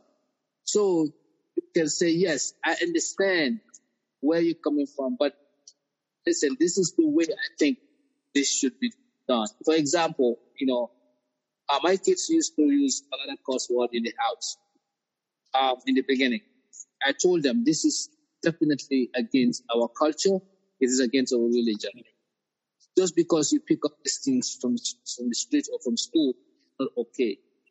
I was I struggled, but finally, I haven't been hearing any curse words in the in, uh, the house. If they use it, it has to be among themselves and among their friends friends outside. So this is what the can every issue. You have as a parent, you have to um, you know, like um, you put yourself in a position where you know you have to sit down, and then your kids don't have to be scared of you. And we are African fathers, we have to tend to always tend to have this um this personality, and not all of us, but most of us, you know, hey, you know, when kids want to say something, you scare them. So they, that's why they go to their mothers. Because, and I, I'm a victim of that. You know, I, before I knew this, I used to like cane all my kids around the house, even if they, they block their, their exams. And I realized that, you know, it, it scared the hell out of them. So what, what ended up happening was that I end up sitting down and explaining to them the importance of passing your exams, the importance of studying and become successful instead of caning them all the time because I get I annoyed when I see them failing with all the tips that I given to them in America here in the Western world. Imagine me being struggling in Africa in the farms and so forth. I could get better. I, was doing better compared to what they're doing them left. So all these things we have to adjust And, and I, learned, you know, later on when I started to adjust, my kids started to and they started to perform better. They would say, Daddy, I want to, Daddy, I think, you know, I want to, I want to write a picture. So I have to study hard, hard of failure. These are some of the examples I can give, you know, just to make sure that, you know, we, we close this gap and allow, you know, our kids to be comfortable because at the same time, you know, understand. We came from a different background. Even though they are kids, the society here has shaped them in a way that we have to face these challenges and make sure. Thank you. Yeah. So thank you so much, Mr. Mamadou. Um, I really appreciate your contribution. I wish you would have been here earlier, but I understand you have a lot to, to do today. So uh, right now, what we're going to do is to turn it over to question and answer. And I'm going to pass it to Miss Mosibo of Mosibo podcast. So she's going to take over. I, you know, I really appreciate this is a so much worth of knowledge that was shared today. And I think this is really powerful.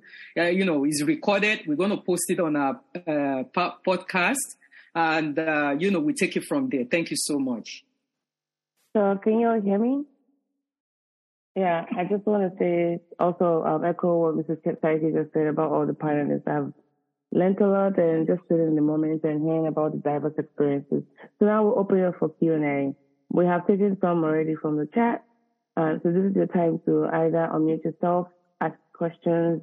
You can also raise your hand and I'll get to you right away. So let's use this time to ask any of our panelists questions you might have about, um, so, um, Mr. Fatbonda, you had your hand raised. Did you have a question? Mrs. No, no, Mrs. not at all. Oh, I'm that's sorry. Mrs. Fatbonda. Sorry, sorry. Mrs. Um, Fatbonda, I think. Yes, please go ahead.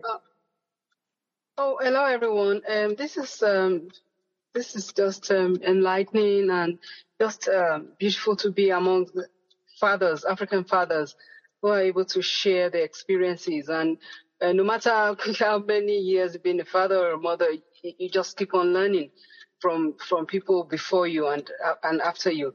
So my question is, um, because I have adult um, children and one of my my child um, is married with um, two um, two grandchildren. Um, is married and has two sons, so I have two grandchildren. But then I have a daughter who's the the younger of my children. Um, we all, you know, it, it's beautiful to have a, a very strong father, a role model, because that's the first um, exposure of a daughter of who a, a real like a man is, what a man should be. And um, many of our, our daughters, they've been exposed to good fathers. So um, because of that, um, you know, the standard, the expectation is usually high because of their upbringing, what is expected of, of a man. And as they grow older and they get into that space of, okay, choosing a spouse, um, it's a good thing because they know what they want. They know what a good man is. But on the other hand, what I've seen over the years is that many of our young ladies, as they begin to get to that space of choosing a spouse, it's very, very challenging for them, extremely challenging, because what they've grown up to be a good man, it's very limited out there for them. And then sometimes you see, oh, you know, what's the delay? Can't you find a good man or all that? And what I've been able to um, pick up from many of the young ladies, including my daughter and other young family members, um, daughters and all the cousins and, and nieces, is that we can decide to get married, you know, within a year because there's men out there. But the quality of men is the issue. Um, we we I just we just can't settle for just any any man. So that's the issue that I'm beginning to see with our young um, with our young um, women because choosing partners that are similar to their fathers because that's all they know. And so what do you guys think? You know, I don't know, anybody can come in. How do you as a father prepare your daughter and you prepare them and you're preparing them to be women who knows what's good for them. But when they get to the real world, would they get someone like you? Um, That's the question. Thank you for that. And um, we appreciate that. Just in the interest of time, if you can help us keep your questions really short. So, um, Mrs. Tapoda is asking about preparing our children for marriage and especially for positioning themselves to get the right quality men once they're out of your protective abode as a parent. So, um, any of our panelists that would like to chime in on this question, that would be nice. Um, before I go, I think I'd, I'd like uh, Mr. Babatunde to and Mamadou to go first because I think they have older kids than I have, and uh, I, I'm I might say something. Oh, oh, so you, what did you say? I say you all go first. Okay, I, I think I have a um, I have a 17 year old, so I can go for this one. Uh, if you guys don't mind. Sure, go ahead, sir. Yeah, yeah. So, um, my, my daughter, I have one daughter. So this is, you know, trust me, she's, she's the princess of the house. And, um, I, I don't know, it's to be a problem whoever is to marry her because this is something that I'm to be all in. So that being said, I, I started preparing her. Um, first of all, I didn't, I, she was just a, she's still a great person when it comes to like um, studies. Um, she's an A student. Um, when it comes to mannerism, so I didn't have to do much, and uh, and she looks she looks up to me a lot in terms of like you know our grades and stuff like that. So I I, I know uh, what I what I always um, discuss with her is that um you know but men. I always reveal to her what are the you know shortcoming of men that she has to watch out for. And this is not your the shy issue. Sit down and watch, you know, dating, dating, um, dating, you know, episodes and stuff like that in, in TV. I sit down with her in and things that men play, and then what you know, what are what are what are things that are out there to look at. What are, uh, what is what is it that the the woman and so what I told my daughter is responsibility. A man has to be up to the up to that responsibility, that task. You cannot have a man that is going to be dependent on you. Uh, make sure that you know whoever you're relating with has something to offer. Just because the person looks cute, person is a smooth talker, don't have to. That doesn't pay the bills. First, you have to look at somebody who gonna be as career oriented like you. So I usually have that, you know, and I also position myself. Anything I'm doing, I look at my daughter, you know, um, as, as, as, as a reference. If I do certain acts in the community, or if I'm accused of certain things, how is my daughter going to look at this? And perhaps what kind of example am I setting this in my, to my daughter? Because I, I'm the person that she look up to, and then she want to emulate somebody like me. So she even told me that my first child will be named after. That's how much you know, like uh, you know, our relationship is. So I always watch out, and it kind of like keep me on the right path because even you know, like I want to go out and then kind of like um, you know, do some other things kind of think twice. You know, I have a daughter that is gonna really, you know, you know, I don't want to let down. So, you know, if you have that as a parent in the back of your mind, you would definitely, um, um, um I mean, how to how to react to things or how to do a thing. And I always tell my, my, my daughter that, you know, take your time in a relationship. Um, just don't like just don't go by your emotion, by but look at the person that you are dating. What is their background? Like how good are they? How critical they are, are they? How you know like uh caring they are? That you have to look at. And we we really at women and then and say we want this person. But at the end of the day, when somebody else comes, we want to go for that one too. So kind of things you have to observe a. Take your time when you're in a relationship and have a good conversation with your partner to know what they really look for. Thank you, This sir. person I have with, with, with, with Thank you. Thank you. Thank you. So basically, just modeling what that would look like um, before they go out there. I think that um, perfectly captures that. We have a question from um, Ms. Latifa Kabiru. If you can ask your questions quickly, and so that way we can wrap this up. Thank you. Yes. Thank you so much. Um, thank you to all the panelists for sharing about your experiences and being so open and candid. One of the questions that I would like to ask you all is, you know, you all have talked about how your past experiences, whether it's your grandparents, your um, parents, friends, you all have talked about how it's kind of like informed how you are as a parent. I'm curious about what do you do to actively be open to changing your parent strategy, your parenting strategies? Like, how are you checking? What systems do you have in place for checking in with yourself to, to make sure that you're being the kind of parent that you want to be? How are you open to be to receiving feedback and allowing yourself to be changed? Um, so, in a nutshell, what are you actively doing to be a better parent? That's a very good one. So basically, what are you doing to be a better parent? Um, anyone wants to take this? Maybe Sambaza, so that way you can hear from him. Okay. Um, thank you, La, Latifa. Latifa. Um, I think I try as much as possible to be to be accepting of change. I mean, that's one of the hardest thing as a as a person, first of all, and then as a man, when uh, you you have to make these changes in life and uh, realize that hey, you know, my kids are growing, I have to readjust to the way I'm thinking, as opposed to what I know.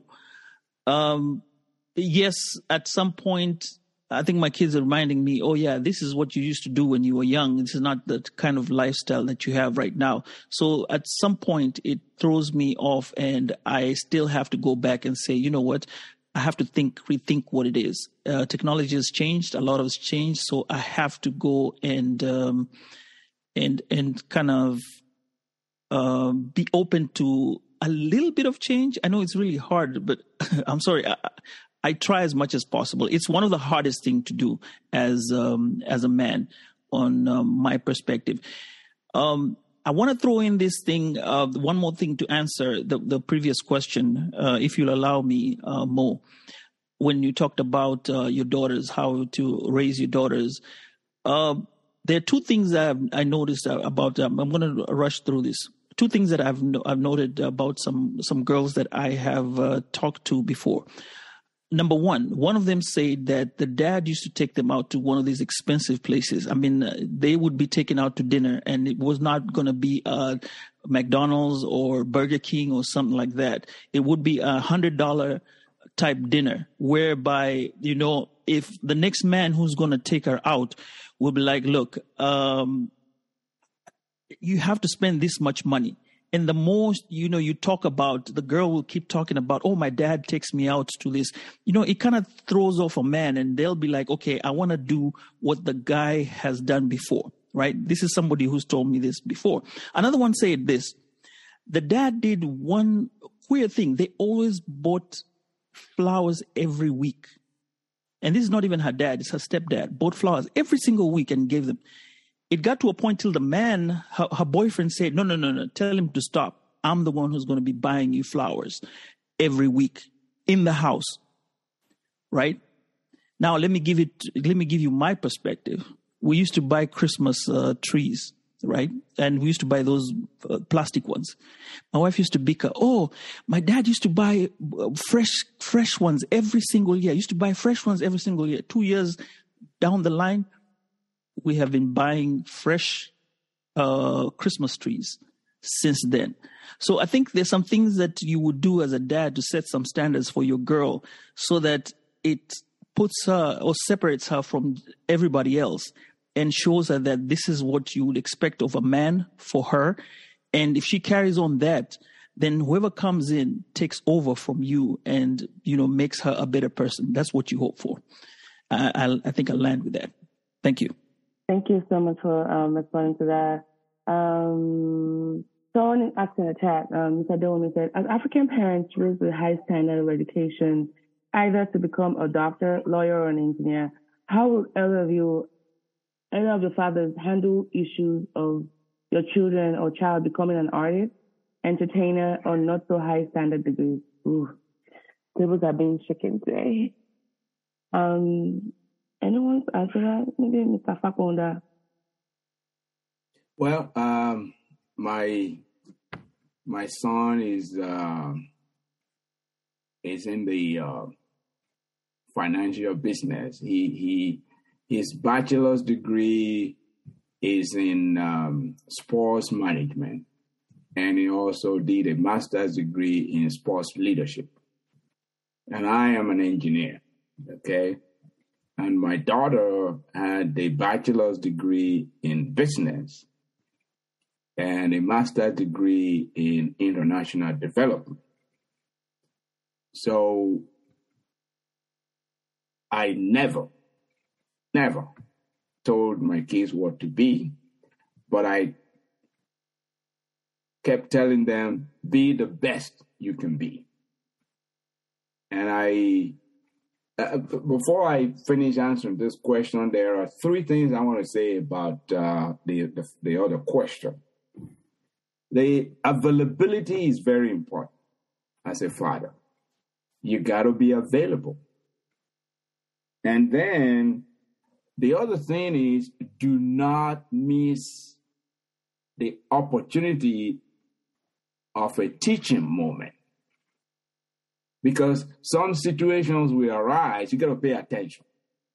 And so you got to be able to say, okay, this is what happened, and use it as a teaching moment for your girls, regardless of their age, whether they're single or married and so on. There are things you see and you say, okay. And then the other thing I would say is, I tell them, you have to be able to identify an authentic human being. The, the, your future husband must be authentic. You cannot find a replica of your father. It's not possible because no two people, unless you're identical twins, will be identical to your father. There are some things you have to. There some, there should be some trade off. You know what is very important. Character is very important. Mm. And the person who will be there, you can actually simulate some, scenarios so that you see how the guy you're dating and so on will react. You know, that is a way for you to identify the right person that you want to spend the rest of your life with. That that's I don't want to take too much of your time, but that that's my uh, you know um, Thank you so much, Mr. Fakona. Appreciate it. Um, Abdullah say sorry if I'm butchering your name. You had your hand up, so please go ahead. No, you, no, you're not. You're saying it right. I have got on AirPods and I'm driving. Let me know if my audio goes out. Okay. But the question that I have, and I want to gear my question towards some of our older dads, the well experienced one. Uh, I'm assuming uh, Babatunde and, and and whoever else follows. Um, so growing uh, in America and just kind of watching my dad, I really never saw him break down, and it's it's it's it's it's hard to imagine that uh, he's never had a reason to break down. And, and I know uh, uh, Babatunde mentioned, I think that was like one of his comments was just uh, being like a strong dad and all of that. And uh, obviously, there's there's a lot of value in that. Um, now, for I, I would say I like our generation and you know the uh, some of us who are uh, you know more uh, I guess a little bit more uh, woke in, in a way, and you know we're a little bit more in tune with our feelings. Um, how can I, because I, I'm I, I am a dad, and you know I'm I'm, I'm a newer dad. Um, my, my kid is two and a half years old, and I do have an infant. Um, what can you tell some of us younger dads who uh, want to be more uh, in tune and, and, and open about like our emotions and and are are more transparent than you know some of like our older dads who uh, again like you never see them break down.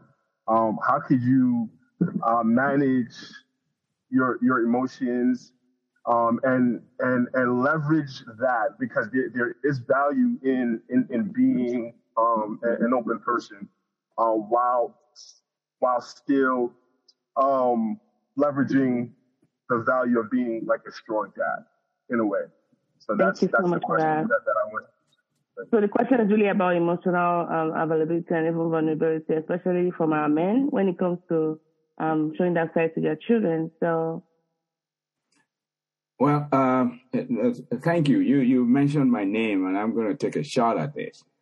There is one saying that I, you know, my my my son and daughter, and even my wife, I say this a lot.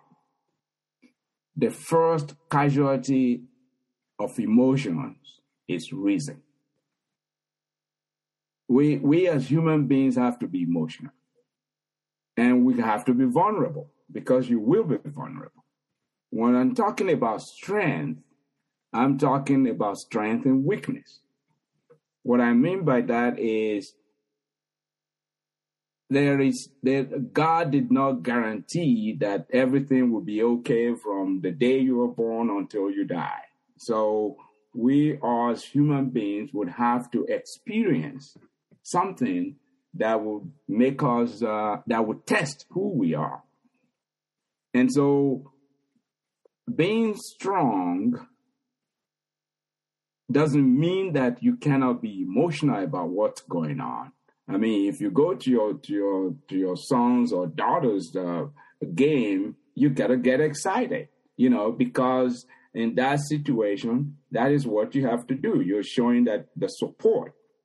But what I'm trying to say is, when things aren't going well, okay, you as the head of the family, you can't break down. You cannot. You have to. You have to be strong but that doesn't mean that you can you cannot show that you know you can cry. That's okay. You can cry. I've cried. I i cry. I cry more than i smile sometimes because i get emotional. But the the the, the thing is you are conveying something. You know it doesn't mean you're weak that's not what you're saying what you're saying is but at the same time, you don't want to be carried away by emotions so that you miss, you know, the, the right thing for you to do at any particular point in time, depending on, on the situation. Thank you so much. that, does Uh, that make sense? Do I, it do I- does. that make sense? It, it does. It does. Uh, Mr. Disu, I, I like I would like to hear your thoughts on this as well, the emotional bit. And lovely to see your daughter. She's so cute. Uh, thank you. I am a father to a five-year-old daughter, so I think in in many ways I'm still trying to figure out um, the balance in in being a strong uh, figure, as, as a symbol of strength uh, for for my kid, as well as uh, showing vulnerability. And I think I I would I would naturally fall um, in line with someone like Abdullah Sise, who has spent a, a, um, a long time living and growing up in the U.S. and who who understands that yes, it's it's important and perhaps even necessary in the foreign environment, living in the U.S. to to to be it's okay to be vulnerable and allow for my child to to learn about life and seeing how I deal with vulnerability in, in difficult situations. Um, I, I won't take any more time. Uh, I think I'm going to naturally fall more in in being vul- more vulnerable um, than my father was in, in the household. Yeah. Thank you so much. Um, we we're gonna have a hot Let me just, uh, sorry, let me just say something to Abdullah. He say, Abdullah, thank you so much for attending. I know I've always involved you in so many community conversations, and the next one is going to be you and Kelechi as a new, you know, young father who are raising your children in America, and you grew up in this country. So you are the next one. Be ready for that. No pressure, yeah. Um, we're just gonna have a hot stop. We've had um No. very yes. Can I can I interject here for a little Sure, second? sure, Sambaza, go ahead. Yeah. There's a very important question that was posed here by someone, and I don't think that we it was it's some topic that we can discuss today because it's really a tough one. Which one? Um, the one that's what do you expect of your child as a parent, especially an African Ah. parent, as being an immigrant? Uh, what do you expect them to be as a doctor, as a as a lawyer, as you know, if they want to be an actor? I think that is a very very tough subject that we should give it its own merit and talk about it as one subject for a day. Um, I think we're not doing it justice when we just pass through it as just a question. Thank you. Thank and you. with regard to being vulnerable, um, I think I'll go with Babatu- Babatunde and Samidisu. We have to choose what we want to be vulnerable about. You, um, personally, I would say, um, being African, you're the man. You stand, and this is an African man. You stand to be the head of the household. You have to show some type of um, restraint to a point. I'm not saying that you don't cry. If it really takes, really is taking you hard, my advice, this is my opinion, I would go to a certain room and and bust my eyes out. It's not that I don't want to show my kids that I am vulnerable. They will see the vulnerability in me. A child can tell that this man is vulnerable. To cry, yes, they'll I'll show them. But you cannot you you have you choose which or what you are gonna be vulnerable about you know, you like Babatunde said, don't be taken away by emotions and just, you know, cry, cry, cry, cry. It doesn't make sense.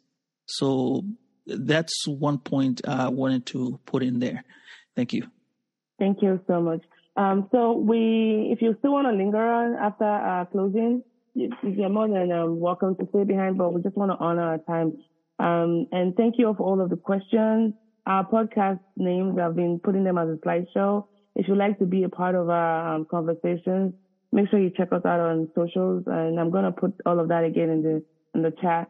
I'm going to hand it over now to Nancy to close us up. Hi, everyone. Again, uh, this has been, we can all admit, this has been a very powerful conversation and a well needed conversation. Thank you so much for joining. And um, just to highlight our panelists, thank you, Auntie Kimi, Kelechi, Mo. Thank you, guys. And um, it's a common theme from what I've just been listening. I'm a single parent. I've learned so much from all of you fathers um, that we continue, even though we are outside of our own countries, we are continuing to install our values and our cultures in our children. And there's so much to learn. Uh, thank you for so much insight and uh, inspiration.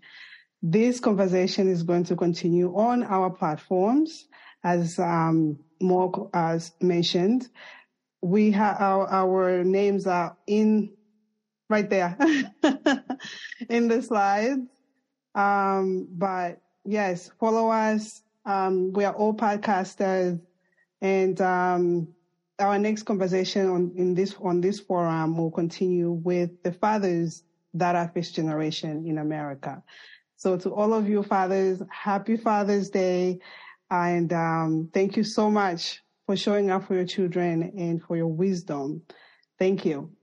Yeah, we also have this recorded, by the way. Ms. Terke, do you want to tell them about how they can access the recording after? Um, yeah. So just again, we will be, and that was one of the main reasons we had um, like the registrations. We have your emails. Once we have everything um, recorded, we can be able to share this um, with to your respective emails, and you can be able to share it. We'll also post it on our platforms. Um, we'll make sure that it is available on different ways, and as and as um, mentioned, it also be in our podcast platform if you want to listen to the audio version. We hope to also have this on YouTube. Uh, we'll do some more formal editing We'll make sure that it's available for you all to watch on YouTube as well. Because, of course, as mentioned, this is a very important, powerful conversation that was uh, made at the right time for with the right people. And so, uh, all it'll be available in all those ways. Thank you, everyone. Thank Happy you for Father's- joining. Happy Father's Day. That's it for this episode. Thank you again for lending us your ears. It's truly an honor to save each and every dreamer. You can continue to support us by liking, sharing, and following us on our social media pages. The links are all in the show notes. We have so many exciting projects and ventures in store for you. Until next time, keep dreaming.